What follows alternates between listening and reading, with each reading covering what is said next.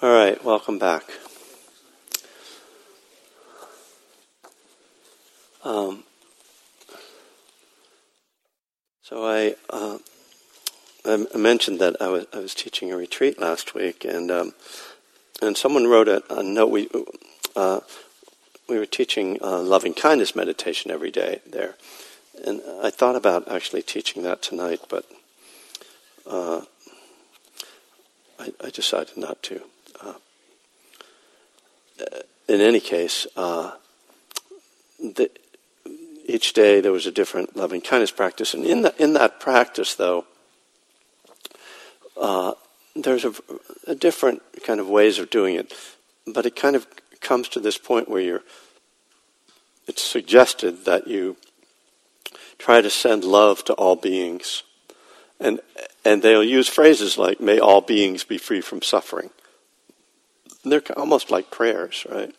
May all beings be happy. May all beings be safe.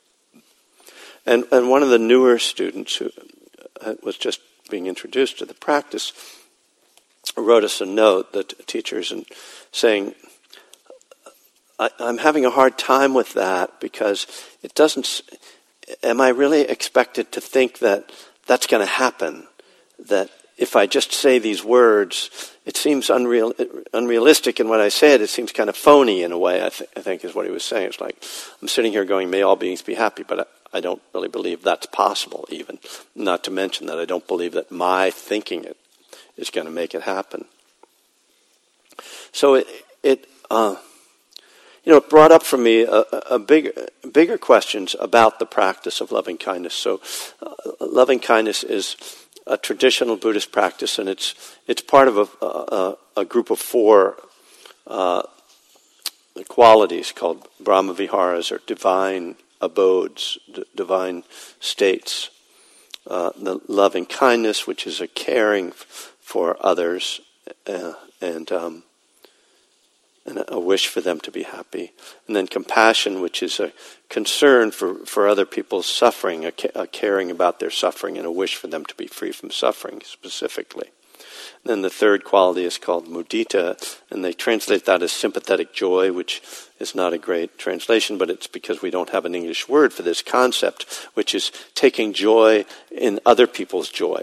Like when you see a happy baby, how it makes you smile you know, it's taking joy in the success of others and the happiness of others. So that's the third quality loving kindness, compassion, sympathetic joy. And then the fourth is uh, equanimity, upekkha.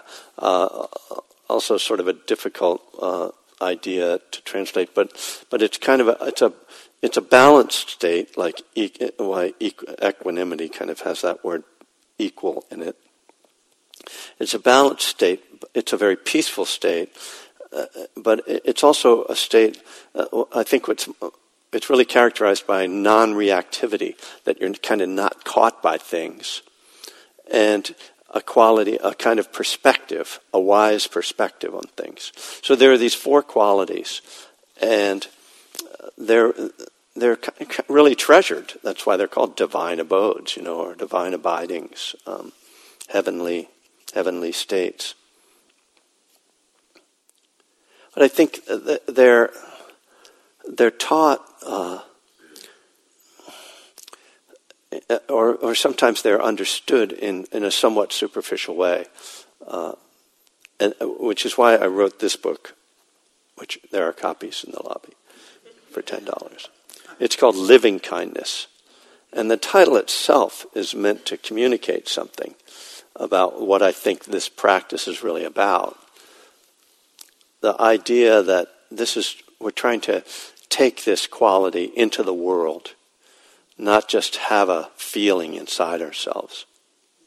So I want to talk about tonight, uh, sort of answer the question that this student was asking, which uh, fundamentally was, why are we doing this practice? What's the point of it? And what comes out of it?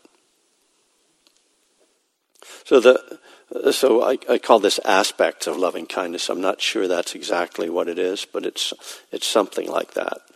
Um, and so the the first aspect that we're that's pretty obvious is this feeling. and much like the feeling of, of concentration that we were talking about before, the feeling of loving kindness is very pleasant. And when loving kindness is taught as a meditation, it's often taught as a way of kind of directing people to get that feeling and then work with it. But it kind of starts with, you know, this idea open your heart, think of someone you love, see how that feels, and bring that quality, then start to share that quality, something like that. And that's, you know, a lovely sentiment. There are a couple problems with it. One is that people can't always sort of arouse that feeling, you know. And so someone's giving you these instructions, and it sounds like you're supposed to feel a certain way because I'm telling you to radiate love and to share love and to open your heart and do all this stuff. But maybe you're not feeling that. So where does that leave you? You know, well, again, as I was talking about before about meditation, it can kind of leave you with the feeling of failure that you're not getting it right or that there's something wrong with you. Why can't I do this? You know, everybody here must is is sharing love except me. You know, we get these ideas. It's, it's that old uh, comparing our insides to other people's outsides. And so it's really nice when that feeling arises. I can say that. But it's not the point of the practice. And, and that, uh, I think, uh, causes a kind of uh, disconnect. And, and it's even, I would go so far as to say that teaching someone that, that and, and sort of implying that that's the point of the practice is a corruption of the practice. That's pretty harsh way of putting it, but there's another fundamental problem about meditating in order to get a feeling or to cultivate a feeling, and that is feelings are impermanent. You can't hold on to it no matter what. So, if what you're trying to do is become a more loving person, and you think that that means I have to feel loving all the time, you're inevitably going to feel like a failure at some point because that feeling is going to pass. So, that can't be the point. You know, the Buddha doesn't really teach things that don't make sense. You know, so I don't think what he was trying to do was get everybody to feel sweetness and uh, you know warmth towards every human being or every living being all the time.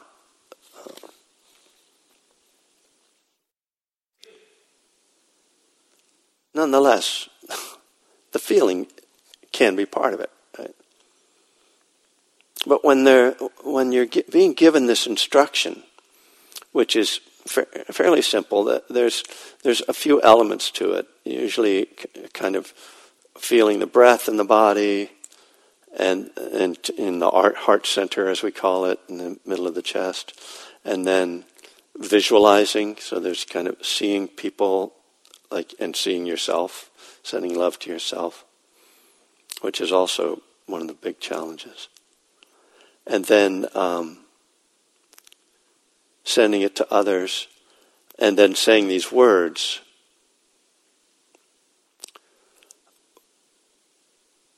What I think we're, for, for me, what I think is at the center of this is to connect with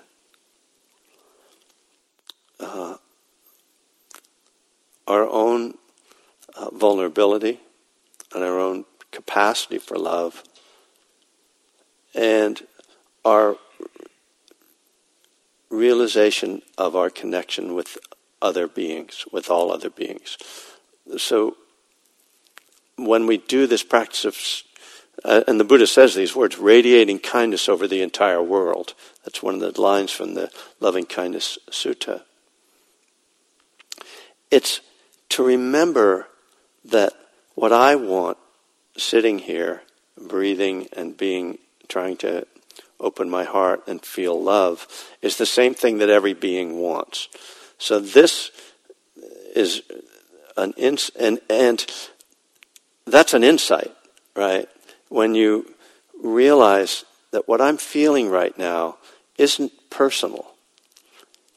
My longing for connection, or even my sense of connection, is just a human experience. So something clicks then, and your understanding of your place in the world changes. So, this kind of insight is more key to the development of a loving kindness practice than necessarily feeling loving all the time. You know, and, and sort of judging your practice on how loving you feel at a given time, right? Is that insight then changes your whole view of the world. All of a sudden, uh, you seeing interconnection, uh, we realize it's not just, oh, I'm connected with all of you, but it's like you look out the window, it's like, oh, I'm connected with all of that too. I'm part of this whole thing. And that's a transformative insight, right? Now, out of that insight, then, can come changes in the way we live, the way we behave, the way we treat people, the way we look at people. So, in terms of aspects of loving kindness, there's the feeling of loving kindness, but then there's the insight that comes with the practice of loving kindness.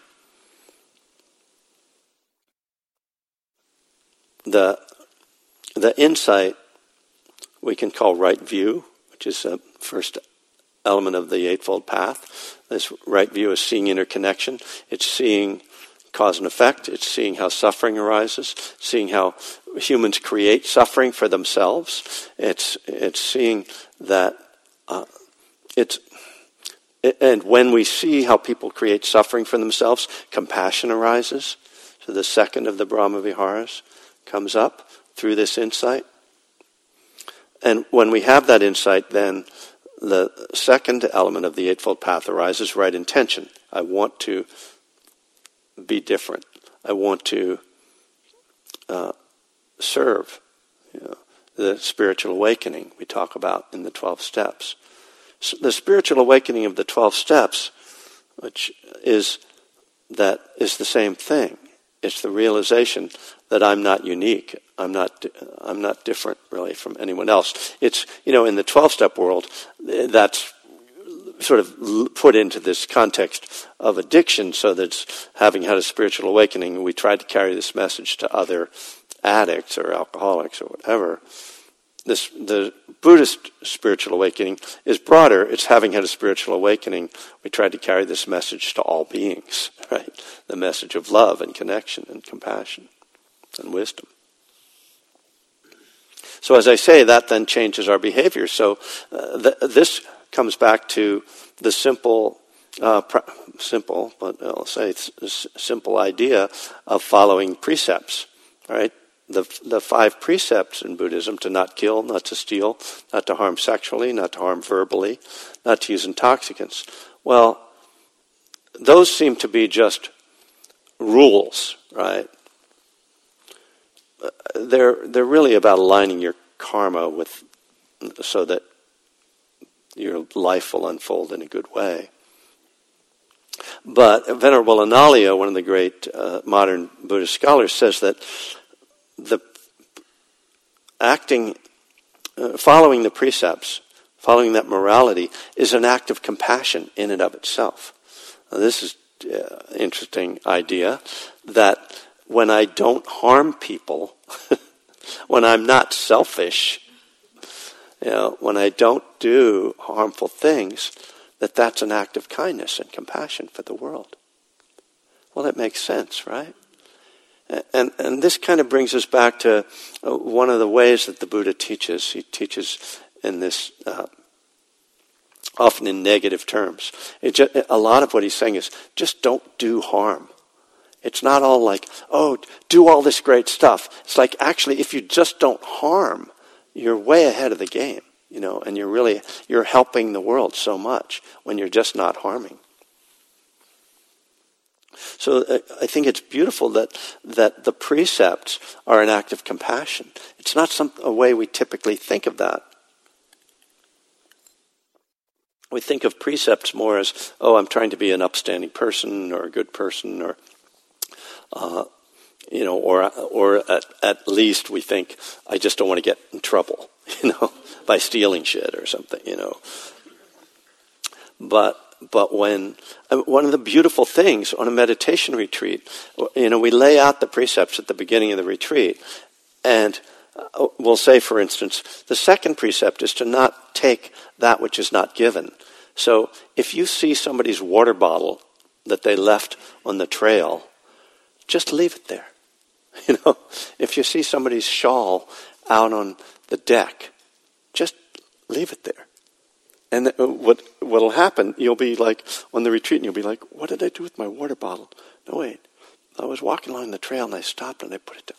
I want it, and then you go back. To, it's still there. You know, like where can you like leave your stuff? You know that you know like nobody will walk off with it. You know, I mean that's pretty unusual. It, but it's a very sweet little thing that you experience on retreat. You're like, oh, nobody touched it. It was sitting right there. So, uh, Bhikkhu Bodhi, one of the other uh, great uh, modern Buddhist scholars, talks about uh, following the precepts and the what we call sila as mental purification. Uh, another idea that I really uh, think is interesting that that following the precepts again isn't just this sort of practical thing, but it has this purifying effect on the mind. You know, when you're not thinking about what you can get, and when you're not feeling guilty about what you did, and, and when you're just not always kind of like trying to get over, there's just this ease that comes, right? It's called the bliss of blamelessness. This lovely little, uh, what you call it, alliteration. It's been a while since I took English class. So the uh, aspect of loving kindness, the feeling, the insight, the behavior, the living in harmony with that insight. Right? I see, I see that uh, anger, you know, causes suffering. Oh, maybe I should try to be kind. You know, I see that greed causes suffering. Maybe I should try to be generous. I see that judging people uh, who are suffering is is harmful. Maybe I should try to be compassionate. I see that being jealous of other people's success causes suffering. Maybe I should take joy in their their success. I had a when I first started uh, studying writing, uh, and, and uh, it's a very joyful time for me discovering that I had this uh, ability that I, I, never knew I had, and, uh, and, and I took a creative writing class at Santa Monica College uh, when I was three years sober, and. Um, and the, it was quite a remarkable class. The the, the teacher Jim Krusoe uh, was well known in the kind of L.A. community, and there were uh, like well well known screenwriters and people who were and uh, there were novelists and people who were who would take his class uh, just every semester. They, they weren't taking it for credit, so it, was, it, became just like a workshop. I mean, you still had to sign up for it, but uh, and pay her like five dollars a unit or whatever it was. Uh, but it, it, was a pretty interesting group. Uh, while I was there for, for, like a couple of years, two people got novels published out of that workshop, um, and I wound up, you know, getting inspired to write my own fiction and going to graduate school in creative writing. So all of that came out of that workshop. But Jim, I remember Jim saying you know, people, writers tend to get jealous of each other when someone else like gets published. But I want you to know that if you're in, with a group of people and one of the people you're working with gets their novel published, you're hanging around with the right people. And you should be happy for them, you know, because you're in the right place. And, and it was really sweet. I mean, he was trying to obviously kind of help us to not be jealous, but he was also pointing out this kind of truism that, you know, if you want to be like with a bunch of writers who can't get anything published to make yourself feel good about it, you know, you're probably not going to be learning a lot from them because his workshop was all about learning from each other, right? So, uh, so that that was to me sort of a, a, a good take on mudita, on sympathetic joy. Um, so the, feeling, the insight, the attitude of loving kindness, when we bring the attitude of compassion into our life, we start to um, view people and their suffering differently. Uh, because when people are agitated or disturbed, it can be really annoying. You know, and you can find yourself getting irritated with people who are, you know, complaining or they're, you know, they always seem to have problems. And, I mean, you, this can happen at meetings, right? 12 step meetings, like, God, these people, they're always whining, right? um, but when we take this attitude of compassion, we realize, oh, well, they're, they're suffering, you know. Uh, uh, uh, you know, the most annoying people are the ones usually who are suffering the most, you know.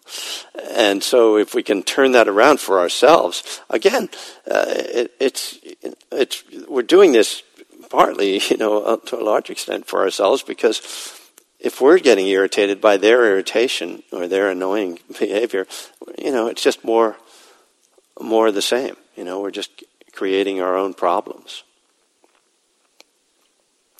Uh, the Buddha talks about um, how we respond to what he calls our enemies. And it, it, doesn't have to be an enemy, but uh, he says when we respond to uh, someone else's anger with our own anger, we're giving them what they want. You know, because if somebody's angry with us, they want us to be upset, right? And so when we do that, when we act in that way, we're just giving them what they want. There's a, you know, a f- famous sutta where the, there's a Brahmin, and the, the, Brahmins were often kind of in conflict with the Buddha because he was kind of, uh, it felt like a lot of their practices were misguided, and they were the kind of establishment in the, of the religious establishment of the time. So this Brahmin comes and he's complaining to the Buddha and he's pacing back and forth in front of him, telling him everything that's wrong with him. And the, and, and the Buddha finally at one point he goes, yeah, he's like, are you done? Okay, So, I want to ask you, do you ever have invite people to your home? Well, yes, of course, I have people to my home. I wouldn't. What kind of person do you? Well, when you have them, do you offer them food and drink? Yes, of course. What kind of a host would I be if I didn't offer them something? Why are you asking me that? Well, if you offer them food and drink and they don't accept it, who does it belong to? Well, it belongs to me. I mean, it's mine in the first place. Right. So, with your anger, I'm not accepting it. It belongs to you. You know, uh, it's this kind of he's not getting triggered, right? He's seeing that if I respond in kind to this guy, it's just going to be more, we're just going to be in this back and forth. You know, and I think we've probably many of us, if not everyone, has sort of had that experience where you caught yourself, somebody was just like coming at you, and you're finally like, okay. And you just kind of stop, right? Like, okay, go ahead, just unload because it's like you're not getting anywhere with it. Uh, for some reason, it also kind of reminds me of the way toddlers behave. If any of you were, have been parents and raised kids, you know that at a certain point, they start doing stuff just to get a rise out of you, right? And if you give a, if you get angry, there that's what they want because they have very little power but the one thing they can have power over is your mood. Like if they're like, I want that, and you're getting upset with them, you're you're giving them power, right? And feed, you're feeding them. And but if you don't react, after a while they just run out of steam. They're like, oh yeah, that's what you want, yeah, okay, okay, you, go on, no, go ahead, scream, no, no, scream, go ahead, no, it's good, we're good. Uh, after a while, they just they're not getting any kick out of it, right? So this idea of being able to kind of see what's going on with people and respond rather than react is kind of again kind of in this in this piece of this attitude, uh, uh, compassion and loving kindness. Um,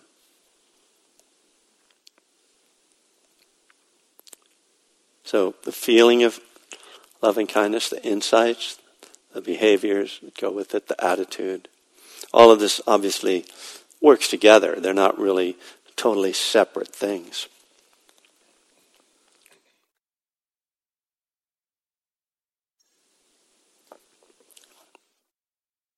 The meditation practice, coming back to that, because I, I well, uh, uh, before I say this, I, wanted to kind of distinguish, and I, I guess that's that's kind of the a big point of of my book, Living Kindness, is that is to kind of distinguish between the practice itself, which has certain functions, and, I, and I'm going to try to dig into that a little bit more, come back to that a little bit more.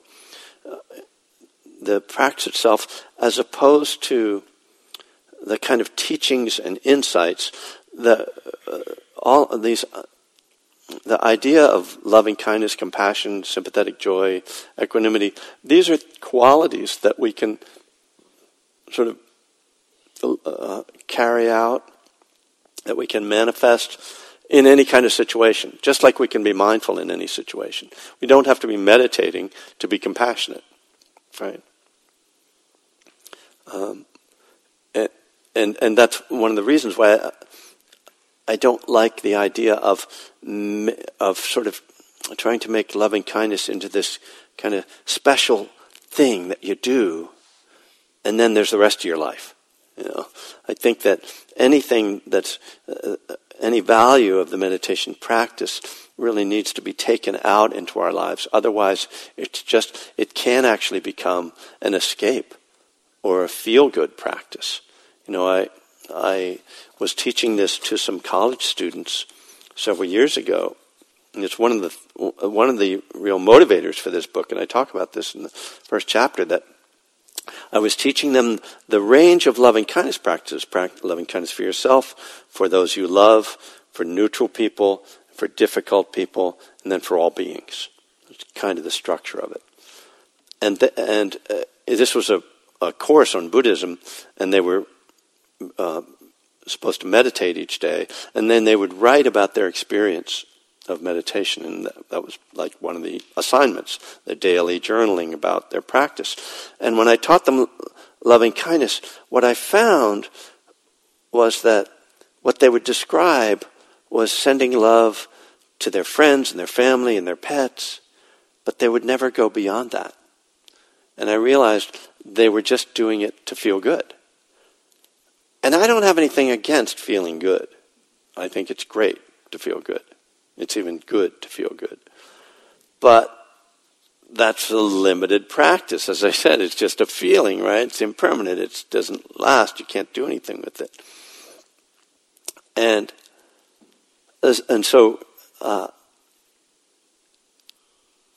that's that's why I don't, you know, to to sort of get into the practice as a feel good practice is just a very limited use of it. Um, and as I say, that can be beneficial, and I don't want to discourage people from enjoying that. And, but to enjoy it with an understanding that, oh, that's what this is. This is a pleasant feeling. It's impermanent I benefit from it. Just like you know, if you go to the gym and work out and you get a a big uh, endorphin rush, that's pleasant. You enjoy it. it is no, you shouldn't avoid it just because it's pleasant. But you, if you go to the gym to work out to get an endorphin rush, and then you leave and you go, "Oh man, I need some more endorphin. I'm going back to the gym now." You know, it becomes like an addiction.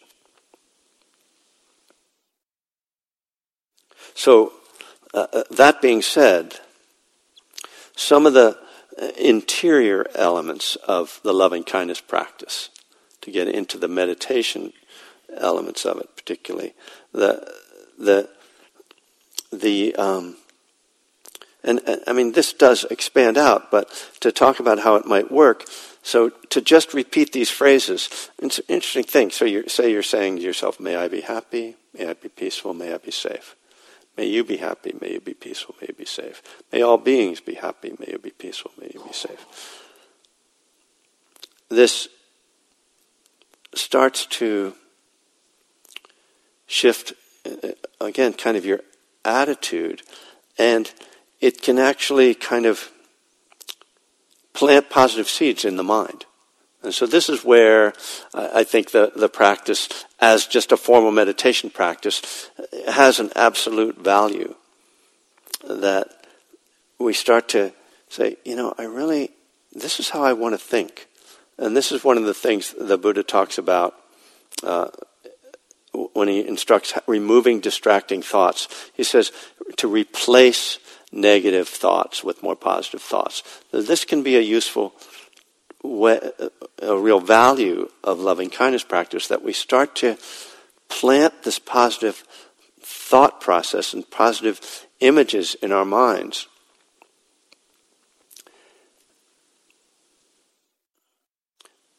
That needs to be tied with the insight, though.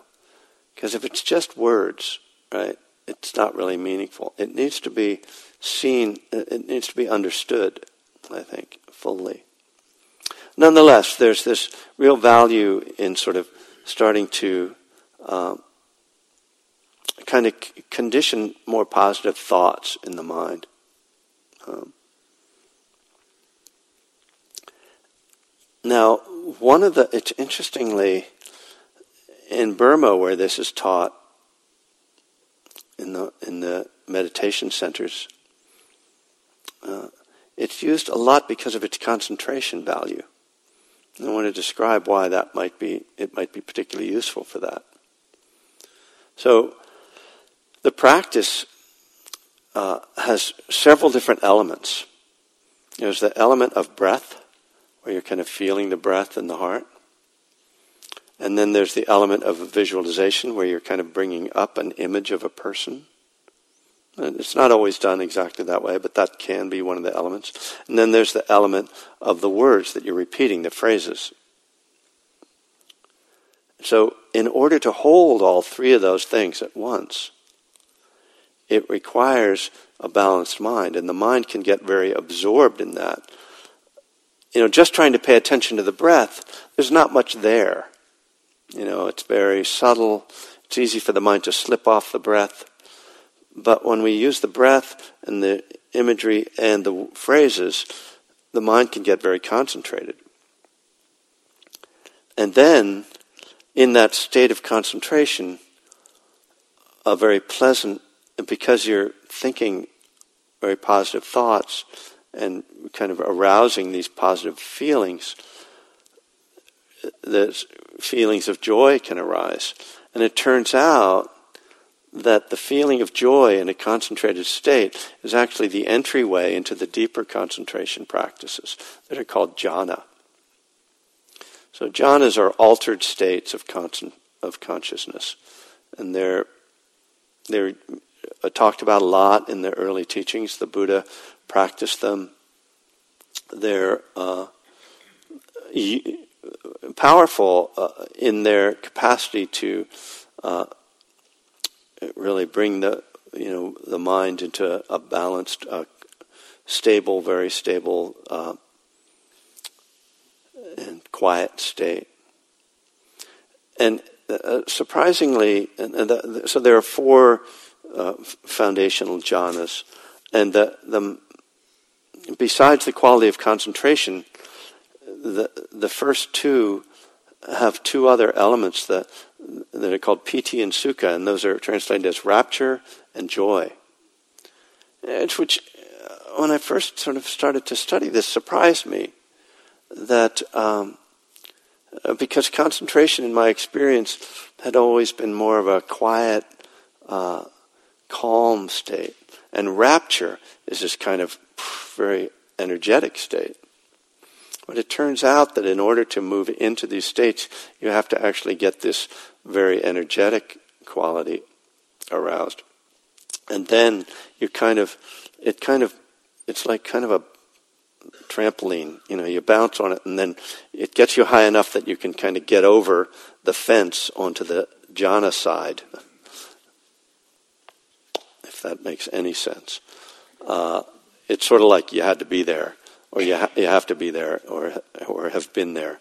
Nonetheless, there's sort of this, because I, I know I might be getting into the weeds here, but why not? I don't often do this. Concentration is very calming. One of the reasons you fall asleep when you're meditating is because you're getting concentrated and you don't have enough energy to hold that much concentration. So if you think about concentration as that earth element, it's like, you know, you get heavy, grounded, deep, quiet. But if there's no fire element there, or maybe air element, something to lift it, then you just kind of sink. And I imagine any, everybody here who has meditated to any degree has had the experience of falling asleep. And there's a tendency to think, oh, well, I'm just falling asleep, it's useless. But actually, the fact that you're falling asleep is a good start. it's not where you want to end up. But it shows that you're getting quieter and you're getting more calm and you're getting more relaxed, right? So that's a good start. But in order to let get that concentration to be really deep without falling asleep, you need this countervailing energy. This is actually one of the famous lists, the five spiritual powers. Uh, and, and two of those powers are energy and concentration, and they are balancing qualities. The, uh, two of the others are faith and wisdom, which also are balancing. And then the fifth is, guess what? Mindfulness. But energy and concentration need to be in balance in order to get concentrated. So if you're going really deep, you need to get a whole lot of energy. So it's kind of freaky. uh, and this really only happens if you go on, for most people, that only happens on a longer retreat. But at a certain point, this energy starts to just shoot up. And it's kind of like Kundalini, if, if people who have studied that yoga. This is just energy starts to come in the body. And if you don't know what to do with it, you're like, what the hell is going on? And I went for about three years of not going, what the hell is going on? Because I didn't know, and none of my teachers apparently knew until I ran into one who did. So it's, it's kind of a weird thing. You're, you know, your mind's getting very settled. And then this energy starts to come, and you're like, and and you have to um, blend them. and what happens is you you you bring them together, and the and there's it's like you're surfing on a really powerful wave, and you're just like, and I got to just stay cool with this. Don't freak out, and and at a certain point, you know, if you ride it far enough, it kind of breaks, and now you go into the second jhana, which is sukha. Now there's joy there, but the energy, you don't need as much energy anymore because you're just being carried. Now it's not like a wave. Now it's like a river. Now you're just flowing on it. And there's energy, but it's not, dist- it's not like, whoa, the scary kind of energy. It's this flowing energy. Second jhana. So, sukha, piti sukha, rapture, joy. Well, loving kindness, very intense loving kindness. What, what comes up with that is joy, right? So rapture and joy are naturally fit with them. So in this, in the, in these Burmese centers, they're not really teaching open your heart and love everybody. What they're doing is they're saying this is a great technique for getting into jhana. You know, so just do all this love stuff. Don't worry about the love. Just get the focus, you know. And, and it arouses this energy and then the mind goes in, can go into these states. It takes, you, you need to be with a master, a, meditation master to, to really learn this stuff. Uh, and, and I rarely talk about it because it usually gets people freaked out and they want to take it like a drug. Uh, you'll, you'll, you'll get high much faster if you go to Peru and take ayahuasca. Um, but this is less addictive. And this doesn't make you throw up. Although it could, I guess you could. Well, anyway. So, uh, so I, have kind of gone sideways here a little bit, but um, but my larger point, and, and there's there's more, uh, but not tonight. Um, but my larger point is to just show how this practice of loving kindness is really got so many dimensions, so many aspects, that it's that there is this feeling, which is lovely, but then there are insights that come through it, the development of compassion and sense of interconnection, and then the, how that influences behavior, and that we start to live differently and treat people differently, look at the world differently, see the world differently. That our whole attitude changes. And, the, and that and that besides all those kind of elements, that there's also this way in which the meditation practice itself can take us into other dimensions of of uh, consciousness. Uh, so it's a, it, it is a really, really powerful and fascinating practice, and one that should, I think, be explored for all its dimensions, for it to really be appreciated, and not to not to oversimplify it into this kind of feel good and love everybody and never get mad at anybody kind of practice. No matter what, I mean, despite the Buddha's recommendation that we not get mad at everybody um, or anybody. Um, yeah, I, I, mean that that's another dimension of it that uh, that I think can get. Uh, I think is deceptive. Like, oh, you're supposed to love everybody, so if you get angry, then oh, well, you're a bad Buddhist. You know, like who needs that, right? In, in this, practice, because it's another way. It's amazing how uh, we, uh, we, I know, I can take these beautiful practices and turn them, in, you know, turn them into something negative. Like, oh well, I should be more. I should be more loving. I'm supposed to be a Buddhist. You know, why did I get angry? You know, oh, I got angry. Why? Oh, because I'm human. Right. I forgot. You know, um, I'm not Buddha yet. Working on it. You know, maybe in another trillion lifetimes. Uh, so that certainly, uh, I hope, gives you food for thought, and I, I hope it's a benefit. I, I, would recommend that you forget everything I said about jhanas until you start to have an experience like that, and then try to recall what I said. But if you try to get that experience, that's a guarantee that you won't. Because the only way that arises if there's no grasping in the mind.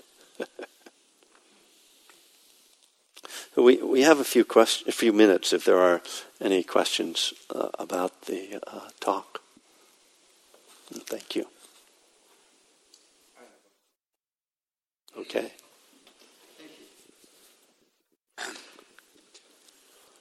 I was intrigued by the student's question that you read to us about will I really affect the world? And just a, a, brief comment and then my question, but years ago during the uh, beginning of the Iraqi war, I read that a couple thousand people went somewhere in Arizona and sat and meditated for peace. And at that time, uh, I made fun of that. I thought that was crazy, uh-huh. woo woo. I've since evolved a bit, and I actually do think that it is possible to change the world with that. So, my question is Did the Buddha talk about that interconnectedness? That we, how we can affect the world, not just our uh-huh. own practice. Well, you rem- just uh, as my comment is, it was back in the '60s that there was we talked about surrounding the Pentagon and levitating it. I think that was Ram Dass who was going to do that. But anyway. Uh,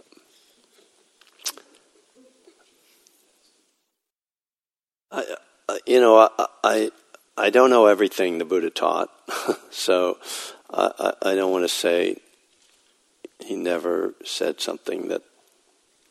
Uh, um, did he talk about uh, so, uh, did he talk about the potential of like many people change through their thoughts changing the world or something like that? Hmm. There's a variety of ways I could answer that question. I mean, it's the beginning of the Dhammapada, says it's you know, it's the, the mind that creates the world. So, uh, but it's not the mind doesn't create the world by sitting there and imagining it. The mind creates the world by imagining this building and then hiring people to build it. You know, but it starts with the thought of the building. There had to be a thought of this building before there was a building, right? Um, what if you want to pull out if I can pull out something where the Buddha talked about the power of the mind, he said that the power of the concentrated mind, of a fully concentrated mind, is unknowable. So I don't know. if he said it's unknowable, then I certainly don't know what it is. But the implication is that the mind can do a lot. You know, there are miracles that the Buddha did, uh, supposedly. Uh, and there are miracles in different religions, and, and those, uh, you know, if you, I don't blame anybody for not believing in miracles, but if you wanted to find a logical reason why miracles might happen, it, it would be just what the Buddha said that the, that people that through the power of the mind, someone does something like there's a, a, a one uh, sutta where uh, one of his enemies gets a, an elephant drunk. And, and the drunk and the drunken elephant comes charging at the Buddha, and the, supposedly the Buddha just radiates loving kindness, and the elephant stops and kneels down and bows to the Buddha. So well, I don't know. It sounds like mythology, but uh, or maybe the, you know it might have been like the elephant passed out, and they said, "Oh, it was bowing to the Buddha," you know. Uh, but um, you know, who knows what a drunken elephant is going to do? You know. But uh, so I don't. I don't know. I, I, I, you know, it just uh, what I'll say is if, you know, if everybody just meditated for peace, there'd be nobody making war.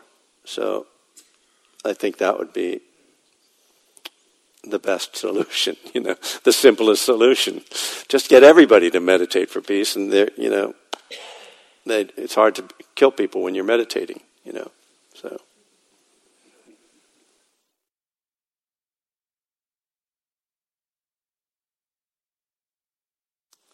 Yeah.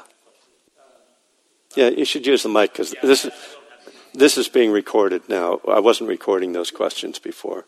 So, uh, just having to frame the question the right way. In dealing with other people, and I'll give an example, like my brother, who you know he's angry at the world all the time. Uh-huh. So I interact with him. It's exactly what he wants me to be angry back at him. He wants to get that get that reaction and half the time I do a good job of just backing away. Half the time I get angry. but I watch what's happening to him, and I'm like, God damn it, just read this book, or or go meditate, go do something. But I mean, how would you approach trying? Like, I want, you, like, hey, can you go do some loving kindness meditation, please, brother? Uh, like, how do you approach someone like that to try to help them see the world differently? Uh, you know, I mean, I can say some things, but I just want to point out that I'm just sitting up here. That doesn't mean I'm, you know, have the answers to, uh, you know, uh, anything I can say is probably something you would think of as well, but I'll see if I can help you think about it.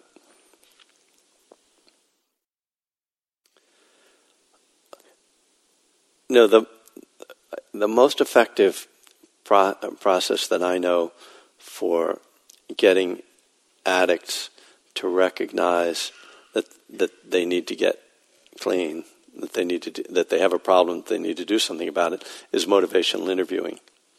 And in that process, which I've never done, and I have no training in it, but I've read about it. So it's something like asking people, trying to get people in touch with what they really want and trying to help them to see to to see that what they're doing is not going to get them that. You know, you know that you want to be happy, you want to have a job, you want to have a relationship, and and sort of how do you you know how is the drinking helping that? How is the heroin helping that? You know, so you know to maybe to translate that into your brother, it's maybe you know finding out what what does he really want, you know, and is is his anger somehow helping him to see that uh, his anger isn't getting him closer to what he wants. I mean that, yeah, but that's easy to say, you know, but to do, uh, you know, trying to change other people is a, usually a pretty fruitless uh, thing to try to do. You know, it's just. But but people that's not to say people don't change you know? Uh, but i think generally they don't change when we try to change them. One of the things i realized in my relationship with my wife many years ago was that uh, you know i had this idea these are the stages. The first stage is she needs to change so that i can be happy and then, like, I developed, grew some more, went through some therapy together, and I got to the stage of we need to change so that we can get along better. Then, the last stage if I change, she changes. If I change the way I interact with her, you know, if she starts getting angry with me and I'm not reactive, if I'm kind or helpful or understanding or compassionate or accepting. That's very different from I get defensive or I fight back or it's I point my finger back at her. You know, so if I change, she changes. So see if you can change, maybe that'll change your brother. You know, I just don't be annoying about it. Like oh man, like all this anger, like I'm just not feeling it. You know.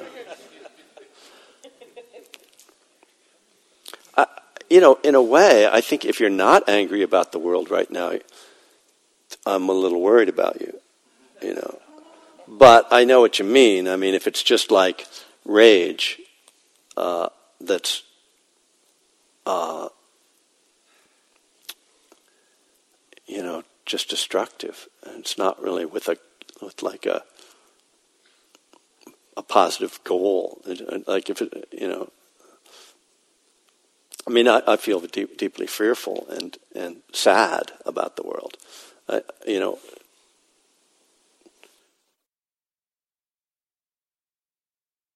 I noticed, and uh, so you can take this as you will, but I noticed that, you know, in terms of talking points, uh, I think this will probably be the last thing I say because I should probably not go far with this, but I think it's very interesting that the political party now that is pushing for the removal of the president, that they're, one of the big talking points is this is a really sad time.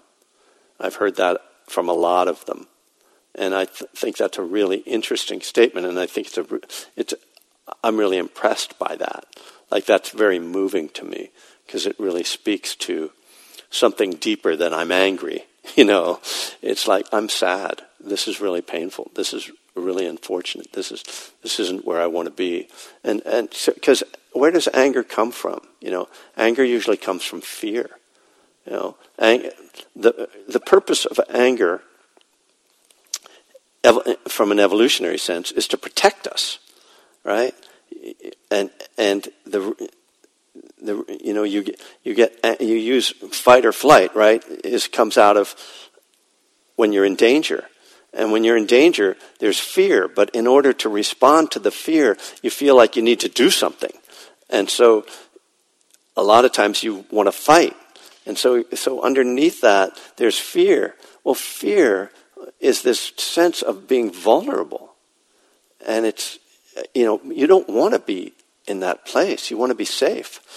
Interestingly, to bring it back to the, the, the loving kindness sutta, in the sutta, the Buddha says, even as a mother protects her child, protects with her life her child, her only child. So with a boundless heart should one cherish all living beings. Even as a mother protects her child. It doesn't say even as a mother hugs her child or kisses her child before they go off to school. She, it says as a mother protects her child. And I was just looking at the commentary uh, before I came in here.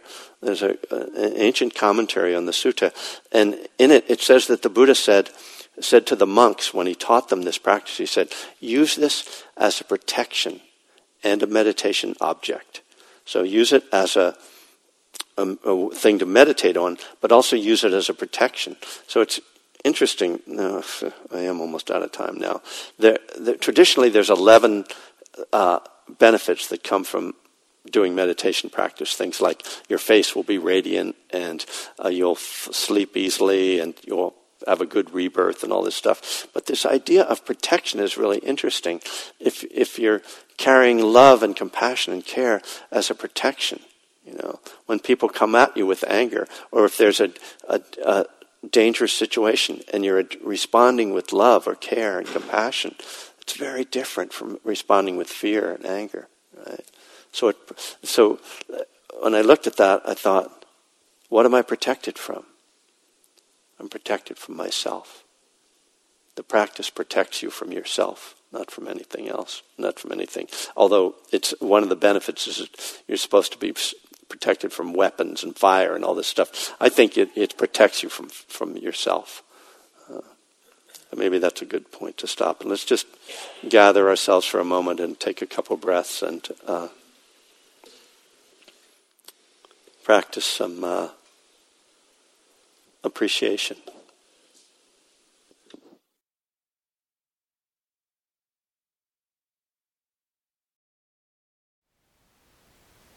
Thank you for listening.